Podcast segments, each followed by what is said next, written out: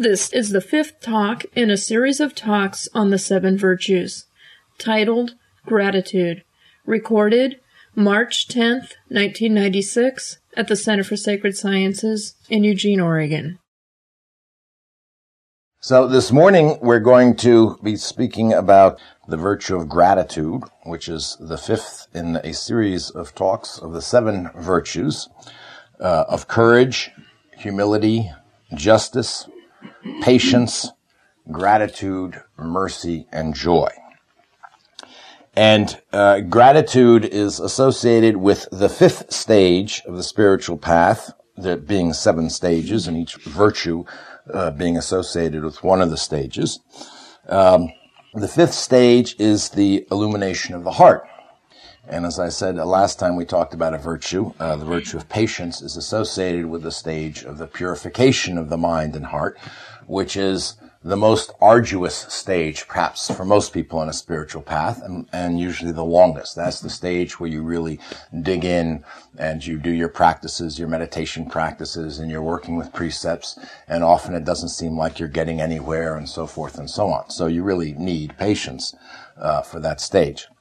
But the then at some point, everything starts to turn around a little bit. Now, these stages, they tend to overlap and so forth, so don't get carried away with uh, thinking that these are clear-cut demarcations. This really helps us to talk about it more than anything else.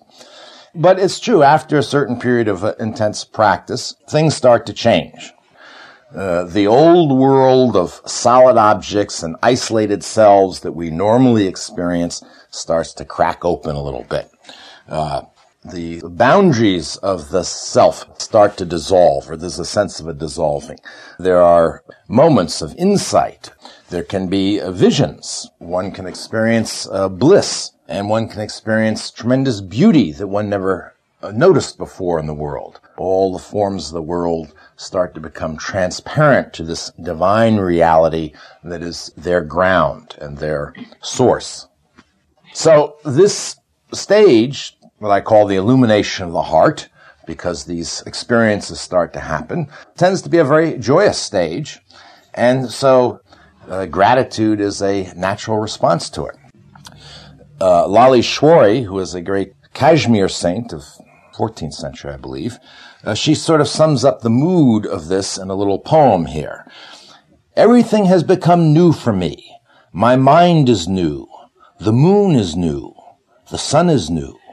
The whole world appears fresh and new, as if rinsed with water. Since I washed my mind and body with the soap of mantra, I have become like new. I am transformed. So mantra was her major practice, mm-hmm. obviously, there. And that was her stage of purification when she was doing this mantra practice. And then things start to change for her. But as with all the virtues, you don't have to wait for this fifth stage uh, to start cultivating gratitude. The gratitude starts to come easily and naturally in this stage, but this is something you want to really start to cultivate from the very beginning, as with all the other virtues. Gratitude is really perhaps the oldest virtue, and we might say gratitude is perhaps the oldest uh, principle of a spiritual path. And I want to uh, read you something here from the um, Seneca Native American tradition. And this is a Thanksgiving ceremony of the Senecas. And it's a, a, quite a long ceremony. And the heart of the ceremony is a recounting of the whole story of creation from the very beginning, how the creator created all these things. And all the way through in this recounting, the person who's giving this address, this uh, story of the cosmology, keeps saying, and so we're grateful for this and we're grateful for that. So the whole story is really a expression of gratitude. And then it ends with this. And now this is what our creator did. He decided, I myself shall continue to dwell above the sky, and that is where those on earth will end their thanksgiving. They will simply continue to have gratitude for everything they see that I created on the earth and for everything they see that is growing. That is what he intended. The people moving about on the earth will have love. They will simply be thankful. They will begin on the earth giving thanks for all they see. They will carry it upward, ending where I dwell. So you might say this is a description of the Seneca path. It's all about giving thanks. And it begins here on earth. It begins in the world of your own immediate experience and learning to be grateful. And then as the, uh, they put it here, to carry this gratitude beyond the world of form and ultimately back to the source, to the creator. So what is the nature of gratitude? All the virtues are transformative when you really start to practice them and really find ways to practice them in your life, they transform your experience, your immediate experience in a very practical way. A lot of people acknowledge the value of virtues and they sort of pay lip service to them. They say, oh yes, uh, you know, patience is good and, and to have gratitude is good and all these things are good. And then they have no way of actually practicing in their lives, so they don't really mean much in their lives. But really, that's what their purpose is. Their function is to transform your experience. And gratitude is uh, particularly powerful because it transforms suffering into joy.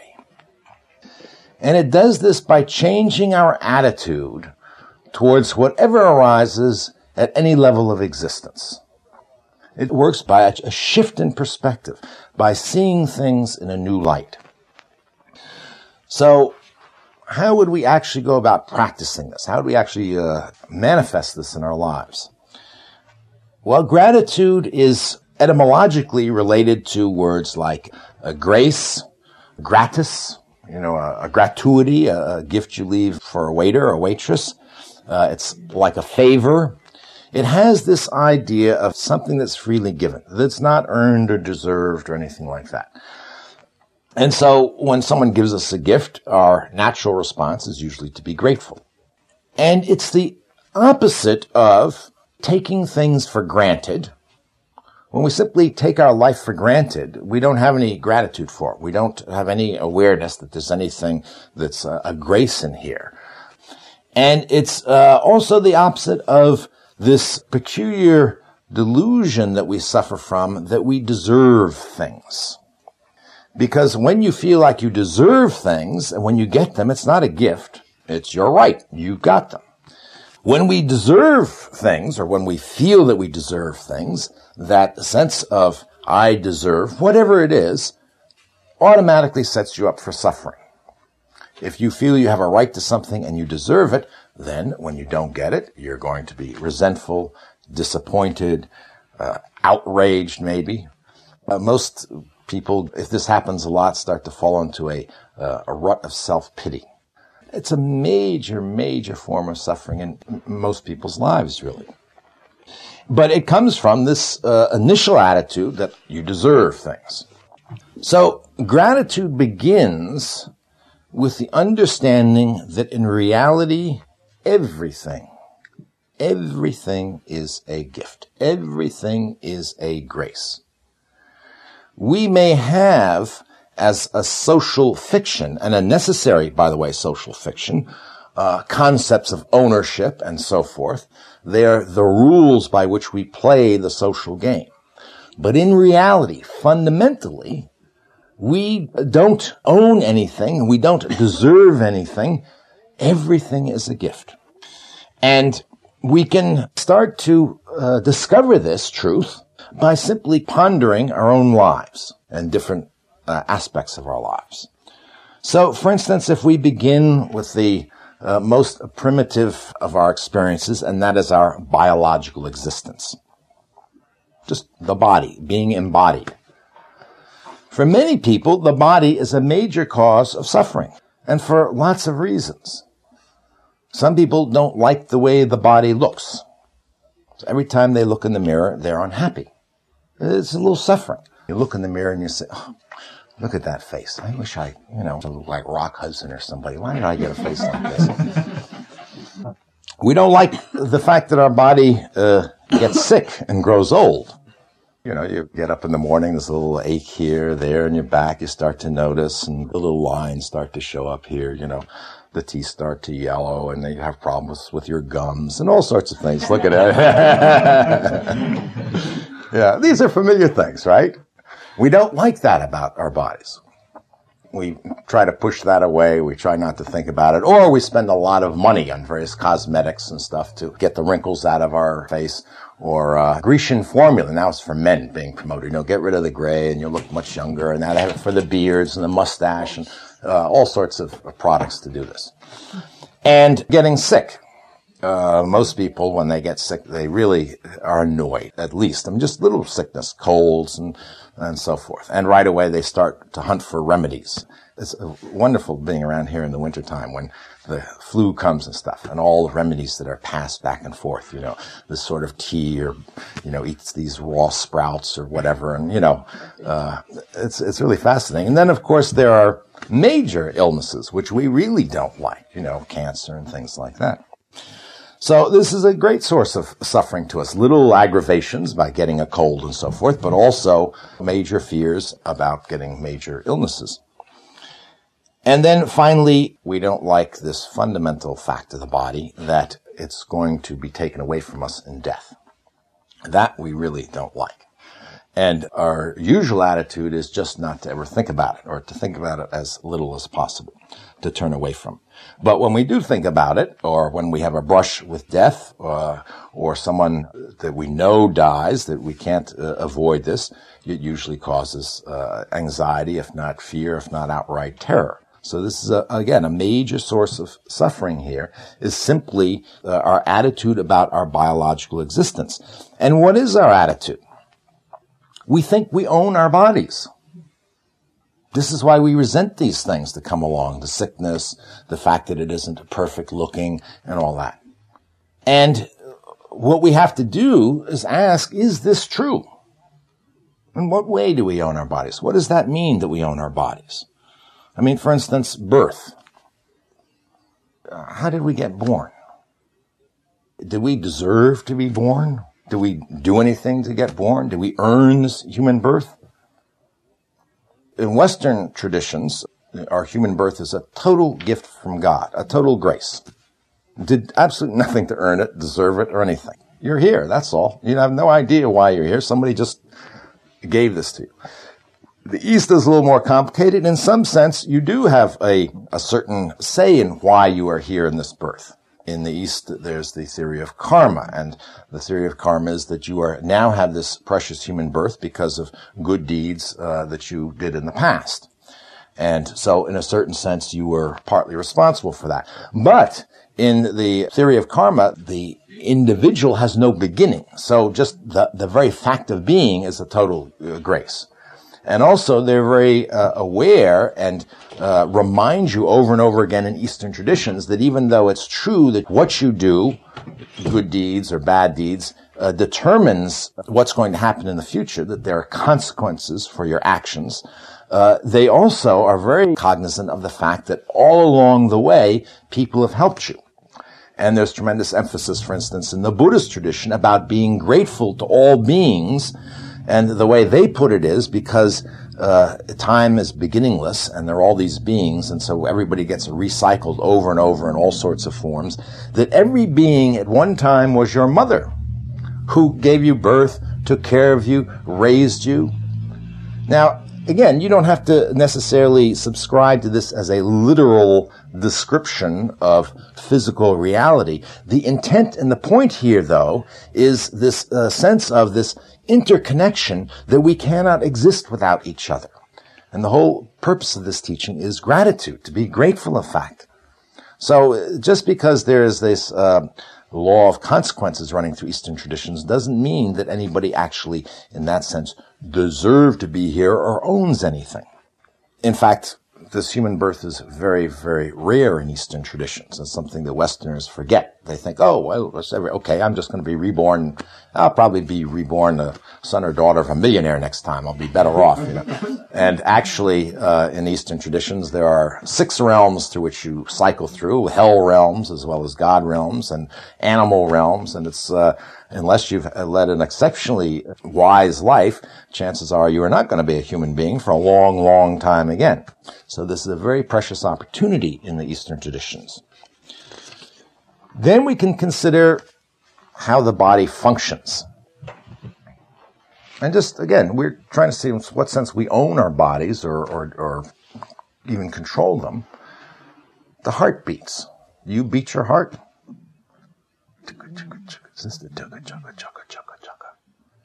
Our uh, nerves transmit messages. At least that's the neurological description. Messages running back and forth there, you know, riding their little nerve bikes, pedaling back and forth, delivering messages. That's true.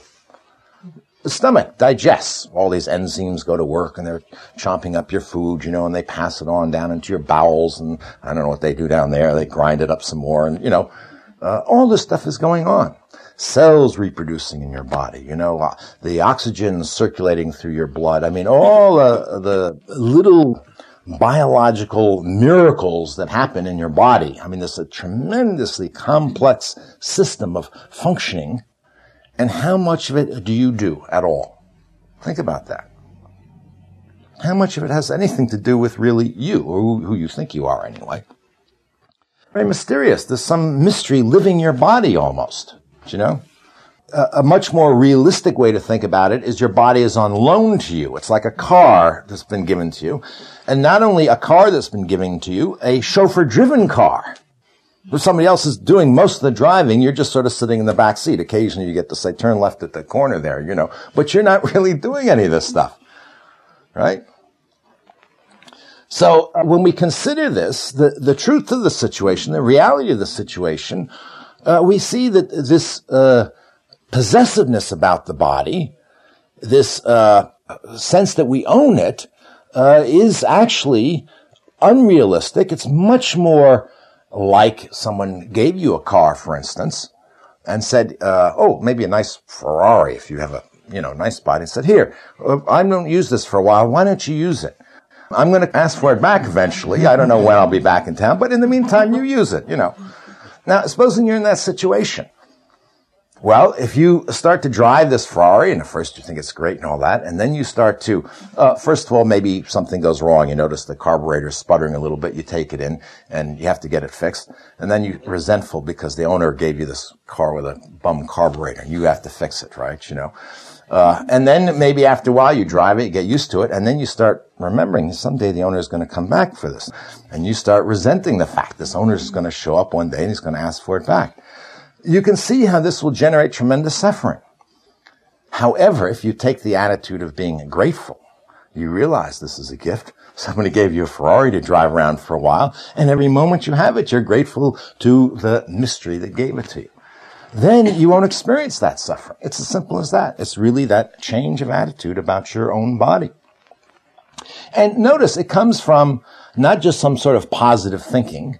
It comes from a deep pondering about what is the truth about your body, your relationship to your body.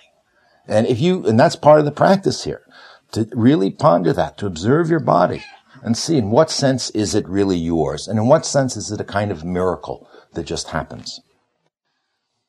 Then we can consider our economic and social position, our status in society. Uh, a great source of suffering for many people is they resent the fact that they don't have more, that they lack some riches, some possessions, something like that. Especially when they compare themselves to other people. They get uh, very jealous uh, often, and this comes from uh, really, again, an unrealistic view of the situation. They have a very narrow, self-centered perspective.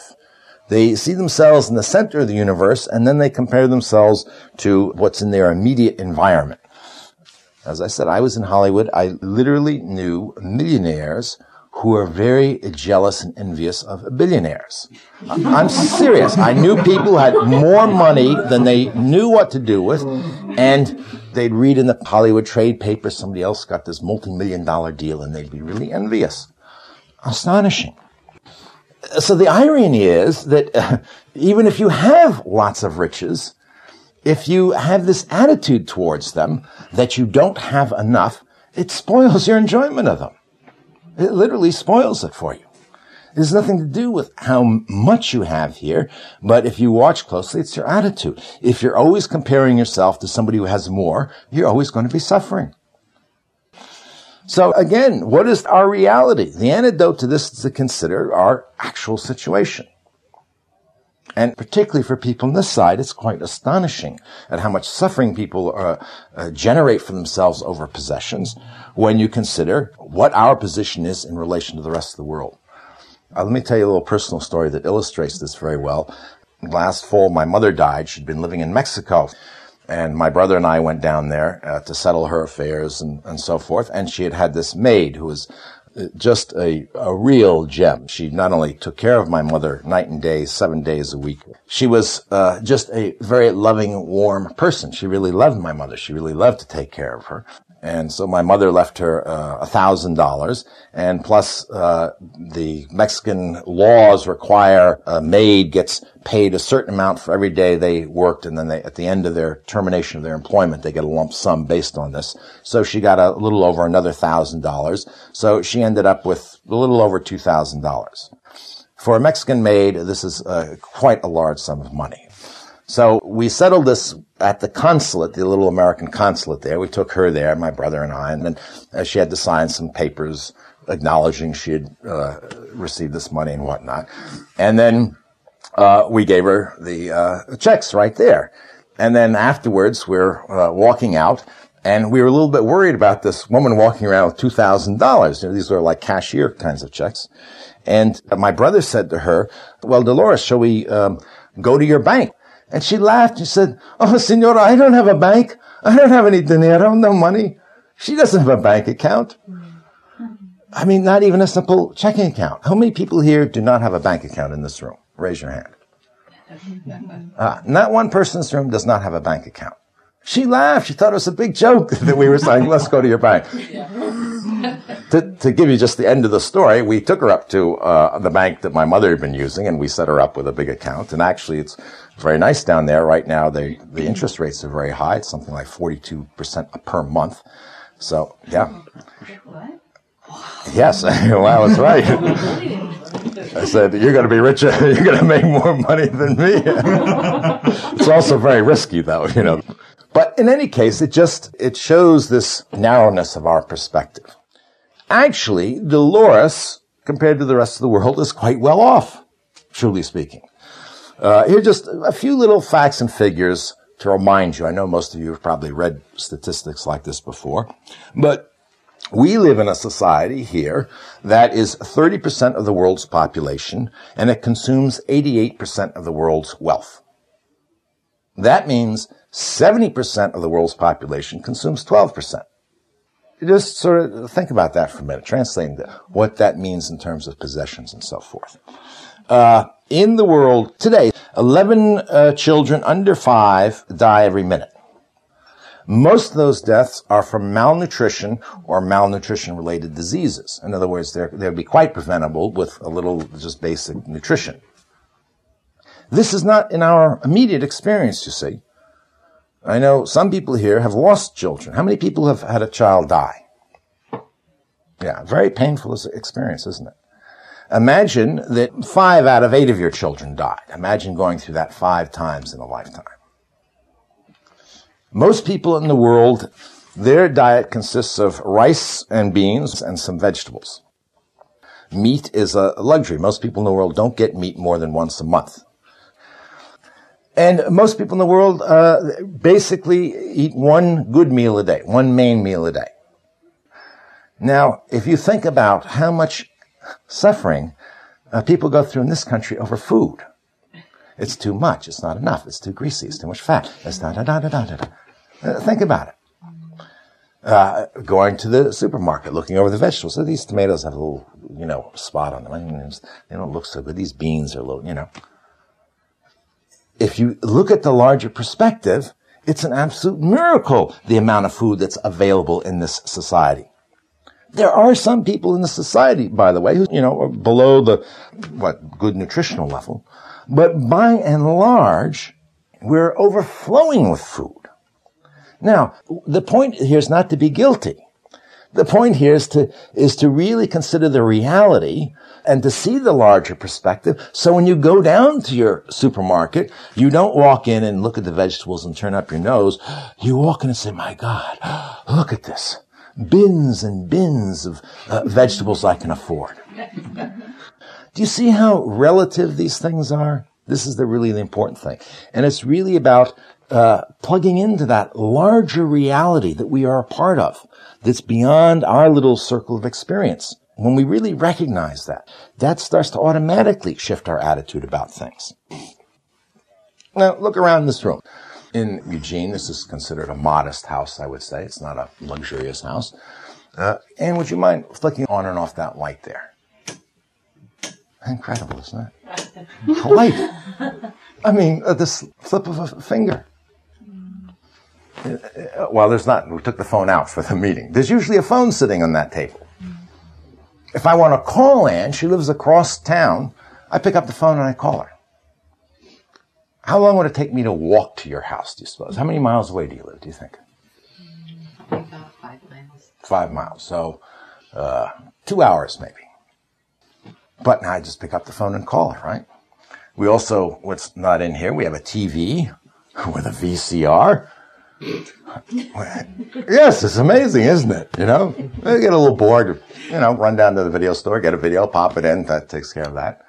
This is a, a stereo. It's not one of the great high fidelity stereo systems of all time, but yeah, you want to hear a little Mozart, some rock and roll, whatever you want to hear. We got a drawer full of tapes there. Just, you know, throw it on. I'm serious.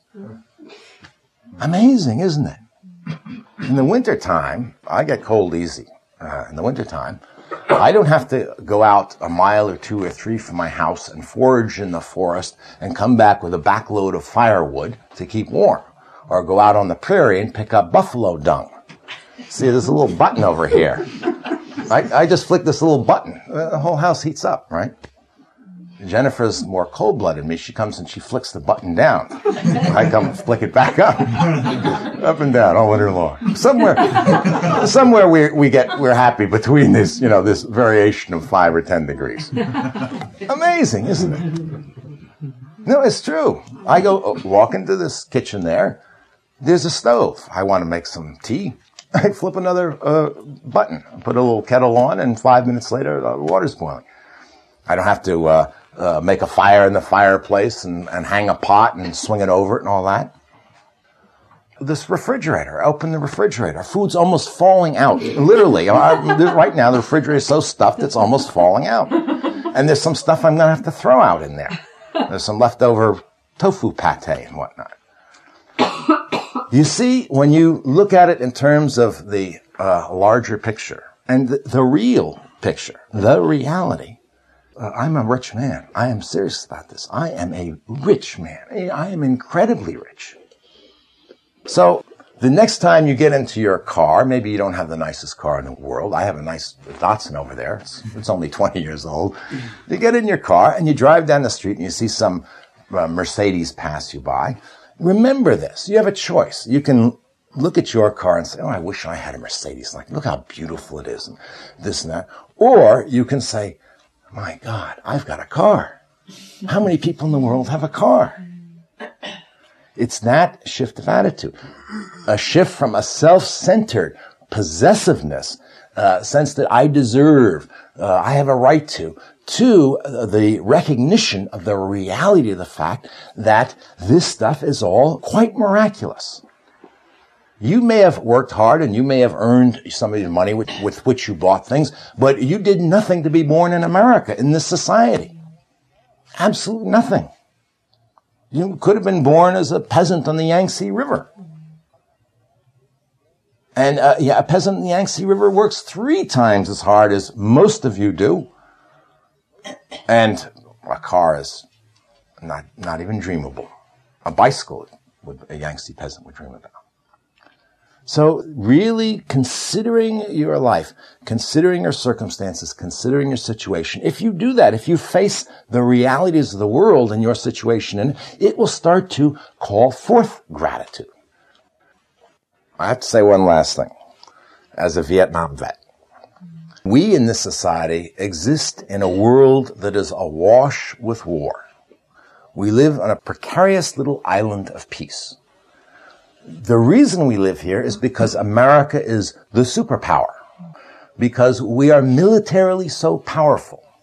We have not experienced war on this soil for 150 years since the Civil War. There's been no war on this soil.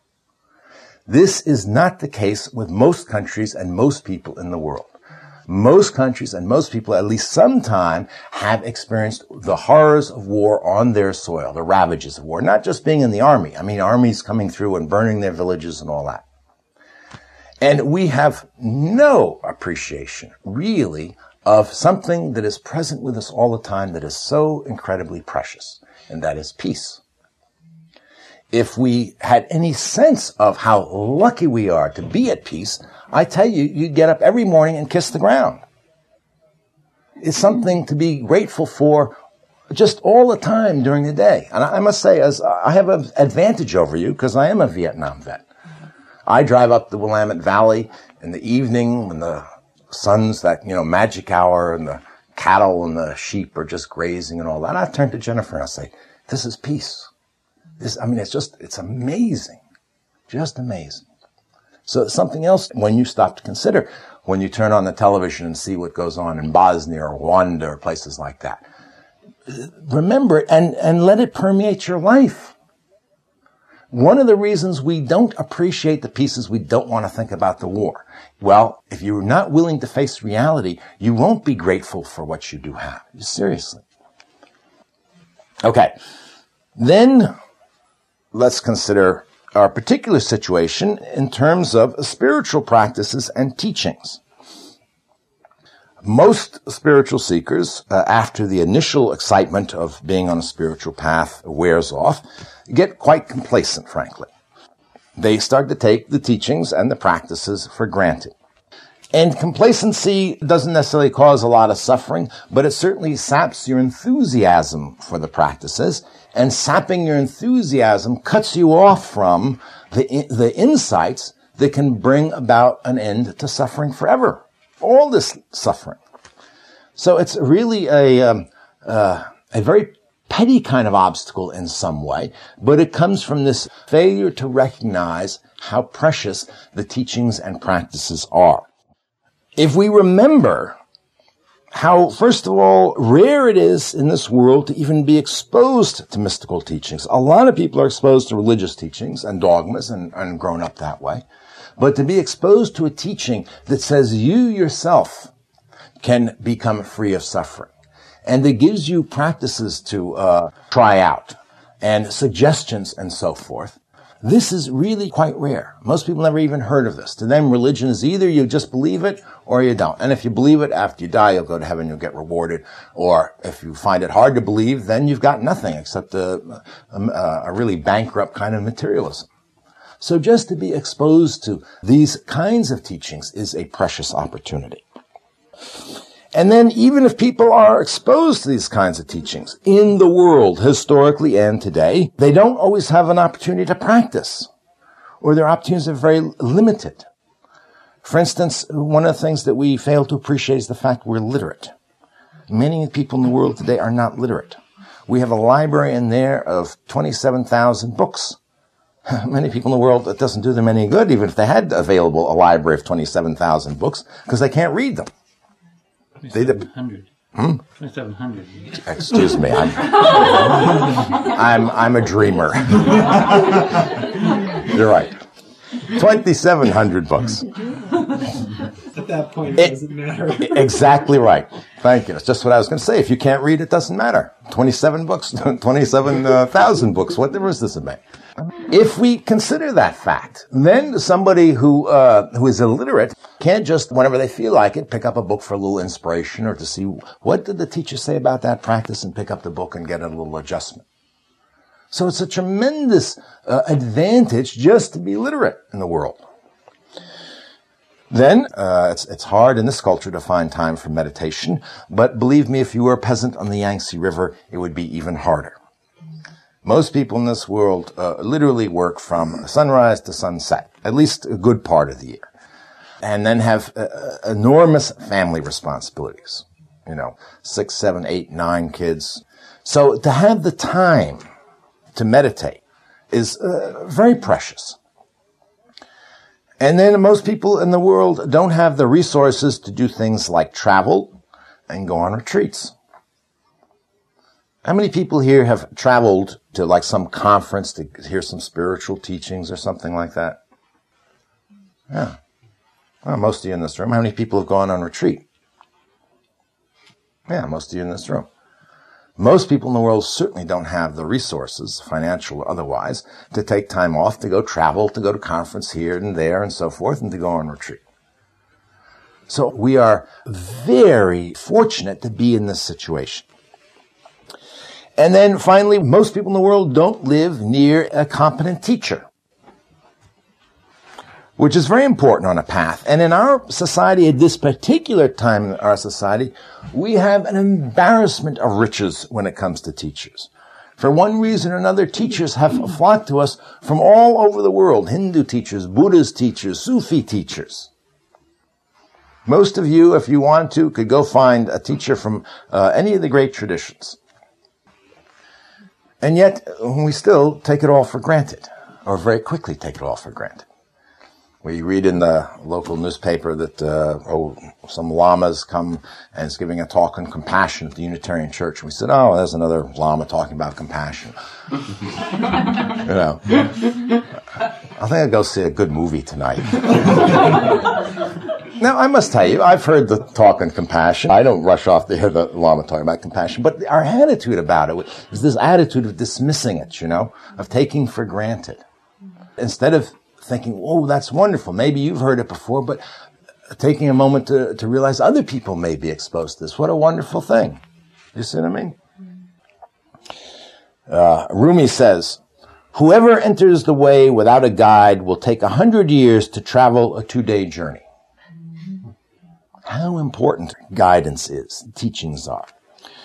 Uh, and then we might just consider what teachers themselves have given up to be teachers just at the worldly level, uh, they often have made a tremendous worldly sacrifice in terms of comfort and even in terms of their lives. I mean, you think of Jesus and martyrs who have given up their lives in order to teach, in order to communicate this. Most spiritual communities at one point or another have suffered persecution and martyrdom to preserve these teachings, these practices, so that you here today now have the benefit from them has suffered tremendous hardships for that.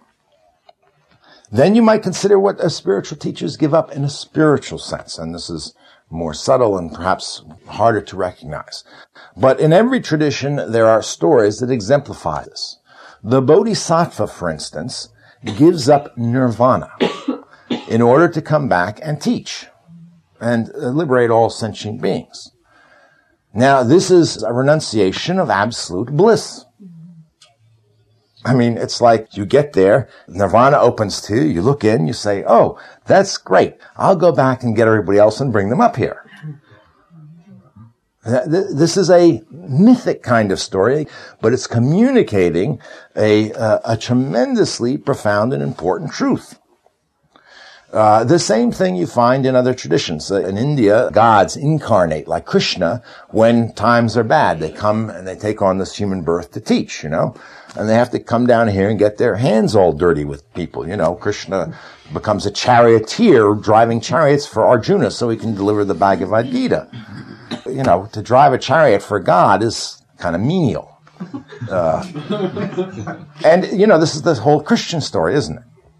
God incarnates as Jesus, becomes a human being to suffer and die in order to bring us these teachings. This is an ancient mythic theme here. It runs through all the religions and it's speaking to this. And I tell you from my own experience, it is true. Now, I don't expect you to be thankful or grateful for me because ultimately I have no choice in this. So I didn't do anything that you should be thankful or grateful for. But it is true. There is a tremendous sacrifice a spiritual sacrifice for any realized teacher who starts to teach. And it's, it's something that we don't uh, normally appreciate, and most teachers don't ask for. But it's something to consider. It really is. Um, so here we have the time, the education, the resources, and a host of teachers to choose from in this culture. And you can either just take it all for granted and accept it and be complacent about it. Or you can realize that being born into this particular time, in this particular culture, where all these teachings are coming together, is uh, unprecedented in terms of spiritual richness. And you can be uh, grateful and that will uh, motivate you to take advantage. So those are the kinds of things that you can consider about your existence, where you find yourself right now and the, the difference between attitude. The self-centered, possessive attitude about your body, about things, uh, about teachings and teachers and practices and so forth. And if you watch it, you will see how this itself generates the suffering. If you start to probe into it and you recognize the actual reality in terms of the whole human family, and you really consider that, really make that a part of your experience, that will just transform your experience. You will start to be grateful every time you open the refrigerator. I'm serious. You'll be grateful every time you get in your car. Every time you walk in your house and turn on the heat. If you want to help yourself, you might pick some little uh, memory device to use during the day. A little prayer of gratitude.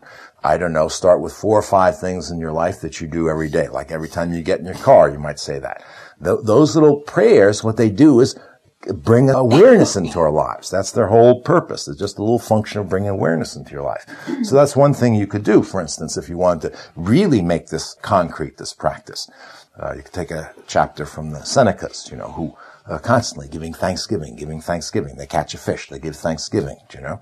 They kill a deer, they give thanksgiving for everything. So that's the function of prayer from a mystical point of view. It's not to bring down the goodies, but it's to remind you, remind you. Yes. The best mnemonic device I've found is suffering. We're going right there. so far, we've been talking about something that's pretty obvious. You have to be really deluded if you can't respond to uh, a gift, a free gift, uh, with gratitude. Uh, I mean, you have to uh, become aware that it's a free gift. But most people, once they realize they're being a free gift, they naturally respond with gratitude. So the practice is very simple. It's just to become aware of the truth of your situation, the reality, and then the gratitude will flow. But truly radical transformation starts to happen in your life when you learn to be grateful even for your suffering and adversity, not just for your blessings. And this is what marks really the, the turning point from, as I said earlier, the stage of purification to the stage of illumination. That you begin to learn that it's not only all these blessings you should be grateful for, but even the adversity and the suffering. That suffering is the greatest guru. And first of all, we can see this in terms of its, we might say its cosmological function. Suffering is what motivates you to go on a spiritual path. If you did not suffer, you would not be motivated to go on a spiritual path. The Hindu gods live this wild life in the in the uh, god realms, drinking ambrosia and you know hanky panky and doing all these things. And in Hindu tradition, they cannot become liberated. Uh, they have to take a human birth to become liberated. And again, this is a mythic story that, that uh, tells a very profound truth. The reason they don't become liberated is because they don't have any suffering and there's nothing that motivates them to look into reality. But this is key in all traditions that suffering has a positive aspect in the sense is what motivates us. Uh, very often you can see this just at a very physical level. People who are born into very wealthy families who have been totally spoiled have very little motivation to do anything worthwhile at all in life. You know? That's not always true, but it's often true. And often families who have a lot of money, if they're wise, they make it tough on their kids. They don't spoil them, give them everything they want. You know what I mean? So that they will have some sense of the value of what they have and some motivation and, and whatnot. It's just at that level. And then very specifically, we can look at things like when you get sick, ill, a cold or whatever. Sickness teaches us about the impermanence of the body. That's what it's showing us. It's reminding us, ooh, this body's impermanent. Ooh, this is a precious human birth, a precious lifetime. Don't waste it. Don't squander it. You see? Ding, ding, ding, ringing the bell, you know? So when you get sick, if you look at it as something annoying and to, to, to get over with and to bury under a lot of cold medicines and so forth, uh, you're missing something here. You're missing what sickness has to teach you. Now, I'm not saying you shouldn't uh, take medicines when you get sick. This isn't a question of uh, some sort of martyrdom or endurance test, but it's a question of attitude. It's a question of uh, being with that illness and taking that as a teacher. What is this teaching me? Life's short, body's impermanent, time is precious. Adverse situations come up in your life. You get fired from your job. Uh, your dog dies. Uh, wife or husband leaves you. You break up with your girlfriend. All these sorts of things, from major ones to, to minor ones, teach us not to rely on the world for permanent happiness. The world's impermanent, and whenever we rely on any particular situation, thing, form, to give us happiness, and we start to look to that to give us happiness, we are bound to suffer. The world, seen rightly, is the Leela of God, the play of God, the dance of God. It is incredibly beautiful. But there is no one thing in the world, no certain set of circumstances, situations that will ever make us happy. Your job can never ultimately make you happy. Your house can never ultimately make you happy. Your spouse can never ultimately make you happy. Your children can never ultimately make you happy. Your dog can't make you ultimately happy. And whenever we uh, suffer from some change in situation where the situation becomes adverse, that is a teaching. We've formed an attachment here. That's why we're suffering. And so the world is saying, uh, impermanence, let go. Don't become attached. Don't cling. Sit back and enjoy the symphony, but don't try to stop the conductor at that particular note that you like. It'll ruin the whole symphony. enemies. No one teaches you compassion like enemies. This is why Jesus said, uh, don't just love your friends. Everybody loves their friends, you know? I love you, you love me, you scratch my back, I scratch your back, we're great buddies. He says, what does it profit you to love your friends? Love your enemies. Because that's where you learn. That's where you learn, in that attempt to love your enemies. That's what teaches you. That's what gives you insight. That's what ultimately gives you compassion. Your enemies are your best teachers in Christianity and Buddhism. And you can find passages that are interchangeable about that.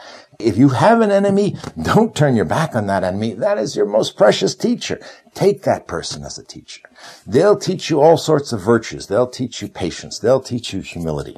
They'll teach you all those things. They'll press all your buttons. They'll find all your attachments, all your selfish desires, and they will bring them all out in the light where you can see them.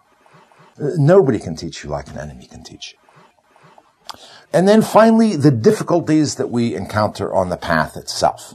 The resistance that comes up and all these obstacles that we generate in relation to the practice. They themselves are teachers. They themselves uh, expose the deep layers of attachment and selfish desire that we have that generate our suffering. If you find yourself resistant to meditation, look into that. What's the core? What's the root of this resistance? There's some sort of self-centeredness at the root of that. Maybe some sort of fear. You look into it. And each person's a little different. But the spiritual path is designed to bring this stuff out. That's what it's supposed to do. It's supposed to be difficult. It's not supposed to be easy. A lot of people go on a spiritual path thinking immediately everything's going to change, everything's going to be nice. They go wanting relief from their suffering. That's perfectly legitimate motivation. I mean, everybody has that. I had that. It's almost impossible not to have that. And then they sometimes have nice experiences. Oh, they get calm. They get a little bliss. Oh, this is wonderful. And then they start running into difficulties and they want to keep the nice experiences and they want to just shove the difficulties under the rug or get over them or get away from them. It's when you begin to realize the difficulties on the spiritual path, that's where the real teaching happens. That's the heart of it. That's the meat of it. That's the root of it. Uh, then, when you can see that all these adverse circumstances, whether it's other people, whether it's some situation, whether it's just little sicknesses, the flu or whatever, and even the difficulties that you run into in your spiritual practice, when you see that they themselves are teachers, that automatically calls forth a response of gratitude. And when this happens, when you start to be able to be grateful not only for your blessings, but also for the difficulties in your life, guess what? Now you start to transcend the duality between good and evil. You start to move beyond anything bad ever happening to you because everything that happens to you is good. It's either a blessing for which you're grateful or it's a teaching for which you're grateful. This really what transcending good and bad is all about. You move beyond your own slavery to your likes and dislikes. What I like, what I don't like. It's all good. As God said, you know, in the Judaic uh, Christian tradition, after he created the world, and he looked it all over and he says, Katova. That means it's good. He didn't say, it's good except for those green beans there with a little, you know, mold on them. That's not so good. It's all good. You see, they're often buried even in, in very exoteric stories, very profound truths. You start to discover this is true about life. This is why I say that at this stage, when you can start to be grateful for your adversity, that's where real radical transformation starts to happen in your life. Now, I want to read you one example about a young woman who's more or less your contemporary. She died not, you know, 40 years ago or so. And this is what she discovered after a short but very intense spiritual path. And I just want to read you uh, her expression of this gratitude. It's one of the most beautiful expressions of gratitude I know of. You have made me so rich, O God. Please let me share out your beauty with open hands. My life has become one uninterrupted dialogue with you, O God, one great dialogue. Sometimes when I stand in some corner of the camp, my feet planted on your earth, my eyes raised towards your heaven, tears sometimes run down my face. Tears of deep emotion and gratitude. At night too, when I lie in my bed and rest in you, O God, tears of gratitude run down my face.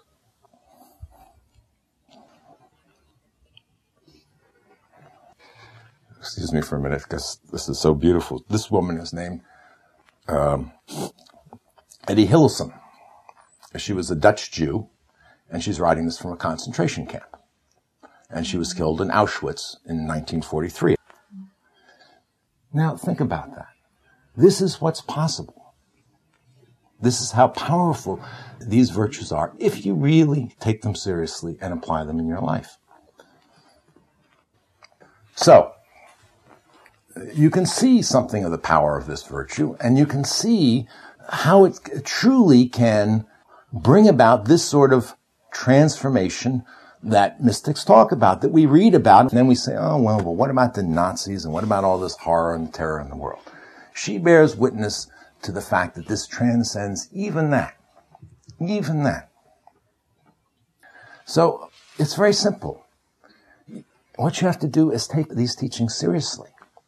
You have to take these little steps that I talked about earlier of being grateful for having a refrigerator full of food, of being grateful when you turn on the heat. You start with that. You start building that into your life. You start seeing your life in the, in a larger context. And what happens is this whole practice takes your attention off yourself. And that's what this path is all about, selflessness. And you start to see all your suffering comes when you are self-centered.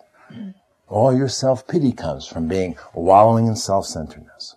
When you take your attention off yourself, when you direct it out there at the world, at all this, the whole world changes for you, as it did for Etty.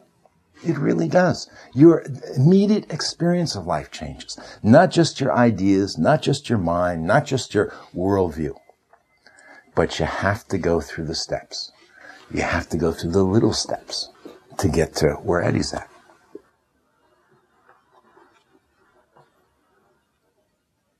So, are there any uh, questions or comments? Yeah. What's coming to my mind when you're saying this is that all of this has appreciation, and we have gratitude for it when it, when it supplements our spiritual path. But when we're just trying to survive as an ego and, and object referral and you know trying to get more, then it, it loses its meaning. Could you You know what I'm trying to say? I think Like, so. uh, it, it has to do with um, process or goal orientation. I think, like when it's in a process of spiritual actualization, then we can be gratitude. We can have gratitude for it. But when it's just amassing more objects, it has no meaning. It just has. It's just more stuff. There's there's a, a kind of a mathematical ratio law in the world. It's quite simple. The more selfish you are, the more you suffer. The more selfless you are, the happier you are. It really works like that. And uh, it's something not to just take on faith, it's to discover in your life. And you can discover it by watching your life. And when you say, when the ego wants to possess things, there's a certain momentary superficial thrill when you get things. But you watch in your own experience very carefully. You watch how quickly that wears off. You see how shallow that is. Then you compare that to other experiences you have where you're doing something for someone you love, where there's a real deep sense of happiness that comes from giving. And in your own mind, it's very simple. You don't have to take any teacher's word for it. You, you say, what, what's happier? And that's how you learn to be happy. Eh, being selfless is not a commandment in the sense that God doesn't sit up there and say, you should be selfless. Otherwise, you're a rotten son of a bitch. Do you know what I mean? Yeah. It's actually more selfish in a paradoxical way to be selfless. You are happier. And it's through your own experience, really, that the path progresses. Otherwise, you'll start to take all these teachings as big shoulds in the sky, you know. You should be grateful, you ungrateful so and so, right? But it's when it's the spontaneous response because of your own insight. You see the truth of this. So you want to be selfless. You want to be giving. You want to be what Etty says. Let me uh, uh, share out your beauty with open hands. She wants to. She's not doing it because uh, Big Daddy is looking over her shoulder, you know.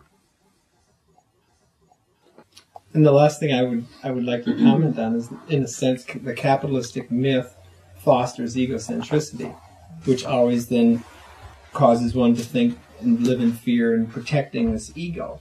And so, in a sense, if we had more of a holistic myth based upon the, the unity of all beings, that, you know, you and I are not we but one, or there's this totality, we could live as this totality rather than as separate beings struggling to survive. I think when you say myth, I would read that as a worldview. That- Right. It- okay. It, it, it, capitalism isn't a myth. it isn't. But No, I mean, uh, I, I'm, I would, just to use my terms, I would mm-hmm. say not capitalism Oh, so much as materialism, the Yeah. worldview of materialism. Mm-hmm. And I, I would just say that yes, that's why I said earlier, we at the Center are very interested in developing a new worldview. Because one of the things, uh, the problems is, in a materialist worldview, people don't know any better. You're raised to think this is all there is. This is what we talked about earlier about being grateful to be exposed to some teaching that starts to show you something else. Do you know what I mean? So I think worldviews are very helpful. A worldview that is more inclusive and that, that acknowledges and recognizes greater dimensions to reality than just the material and also has built into it this arrow pointing to uh, a, a um, end to suffering, a transcendence of self is extremely valuable but it's only an aid. It's only a tool. You still have to yourself walk the path. You still have to learn the lessons of the more selfish you are, the more you suffer. The more selfless you are, the more happiness you'll have. You have to do the practices. Do you know what I mean? You have to remember the teachings, try to apply them in your life to see if they work. Not because some teacher told you, but try it. but that's the process rather than the goal. I mean, and that's where the process becomes the goal in a sense. at a certain point, you realize that even the desire for nirvana, for moksha, for liberation, for enlightenment itself is, if it's a selfish desire to let me escape my suffering, it becomes the obstacle. So the, it, the whole path ends in a funny sort of paradox. As long as you want enlightenment, you can't have it. And the ultimate uh, irony is uh, if you, the minute you let go of that, bingo. Thank you. Yeah. I, I would feel I'm concerned that if I were to cultivate gratitude for certain types of adversity, like say sexism, uh-huh. that I would just be setting myself up to be further victimized by the by that adversity. What do you what do you think about that? I've heard people express that before. Why don't you tell me more what you mean by it? Because I really don't. Does it mean we surrender to it? I mean, if I'm walking down the street and someone comes after me, wants to raid me, do I just say thank you for this experience and let them do it? Well, no, I would put it this way. First of all, if you, if there's any way to avoid being raped, you uh, try to avoid being raped, you know? There's a wonderful little Hindu story about this. A uh, student's with his guru, and the guru's teaching everything's God. All this is God, and you're God. And so the student says, "Oh, that's great." And so he starts off, and he leaves his guru. He's going back to his village, and he's enjoying the fact that he's God, and he's really feeling it, you know. And and then here comes this mad elephant charging up the path, and the mahout riding him has, has lost control, and he says, "Get out of the way! Get out of the way! This is a mad elephant." And the student says, "Well, I'm God. I mean, what can happen, you know?" And the mahout's saying, get out of the way, you fool, get out of the way. And he doesn't get out of the way, and the elephant picks him up with his trunk and bashes him around. And the poor bruised, broken disciple drags himself back to his teacher, and he says, I don't understand. You told me I was God. I believed you. And he tells the master what happened. And the teacher looks at him and he said, well, yes, it's true. Everything's God. He says, that Mahout was God too. Why didn't you listen to him? so let's put it this way. Let's say it's a situation where you have employed all your skillful means not to get raped. And by the way, if you're really um, going to turn this completely into a spiritual situation, you don't want to get raped not just for your sake, but because that the actions of those people are going to cause them tremendous suffering in the future. Do you see what I mean? So it's a mutual reason you don't want to get raped here. But let's say there's nothing else you can do about it. I mean, you've, you've, you've exhausted all skillful means and there you go ahead and get raped. Now, what's your attitude going to be? Right. At that point, then it's accepting. This is happening to me. This is your teacher. It's a very powerful, strong teaching, but you will learn something from it. It can be a teacher for you. Uh, Lady Tsogyal, who was a great uh, teacher of Tibet, uh, was raped by five bandits, and she uses this opportunity to teach them. I mean, it's a it's a mythic sort of story, but the import of the story is yes, even being raped can be a teacher. Look, if Etty Hillesum can take the Nazis, as you know what I mean. But she had no choice. I mean, Oh, no, I mean, she- in terms of she couldn't get out of the, out of the Uh, concentration. uh, uh, she actually volunteered to go. She was quite sophisticated, wealthy, or not so much wealthy, but had wealthy friends. And when the Nazis were closing in, they all urged her to leave, to get out. They would get her out of the country. And she chose to go to the concentration camps. And she writes about that too. She says, all the people who are running, they're, what are they saving? They're saving their fear and their guilt and their possessiveness. I don't want to save that. I want to go with my people. So she actually volunteered and she worked in the infirmary while they let her until they finally just, you know. Acceptance, I said this last time we talked about virtues. Acceptance is not resignation. They're two very, very different things. When mystics talk about accepting reality, they are talking about the only reality is, truly is, is this moment, this very moment. This very moment, this form is arising in your consciousness. See? That's what's going on right now. And there's a, there's a very subtle psychological thing that you can see actually happening. If you don't like this form, there's a little uh, push, a little turning away. If you happen to like it, there's a little grasping, wanting to hold on. And both of those are not acceptance. Both of those are moving beyond acceptance to either pushing away or grasping. Now, in every moment, this is happening. But in the absolute now, this form is here. It's too late. The rape is happening, let's say. So acceptance is accepting this moment and always acting in relation to the reality that's going on. That reality is always shifting. It's not a static reality. Resignation is, I don't want to do this dance anymore. I'm tired of this life. Do you know what I mean? Uh, do whatever you want with me. It starts to border on despair. In the beginning of the Bhagavad Gita, Arjuna is faced with fighting this civil war, a just war. And the two armies are lined up and he looks across the battlefield and he sees on the other side his friends, his relatives, people he's grown up with all his life. And in despair, he throws down his weapons and he says, I'm not going to fight this war. Because even if we win, I mean, you're killing all your friends and relatives. I mean, you know, it's, it's just too awful. I can't do it. That's resignation. That's resignation. And Krishna comes along and says, what's the matter with you? You're a soldier. Gird up your loins like a man. You got to fight this war. This is the, one of the great uh, mystical classics of all times. That's how it begins. You got to fight.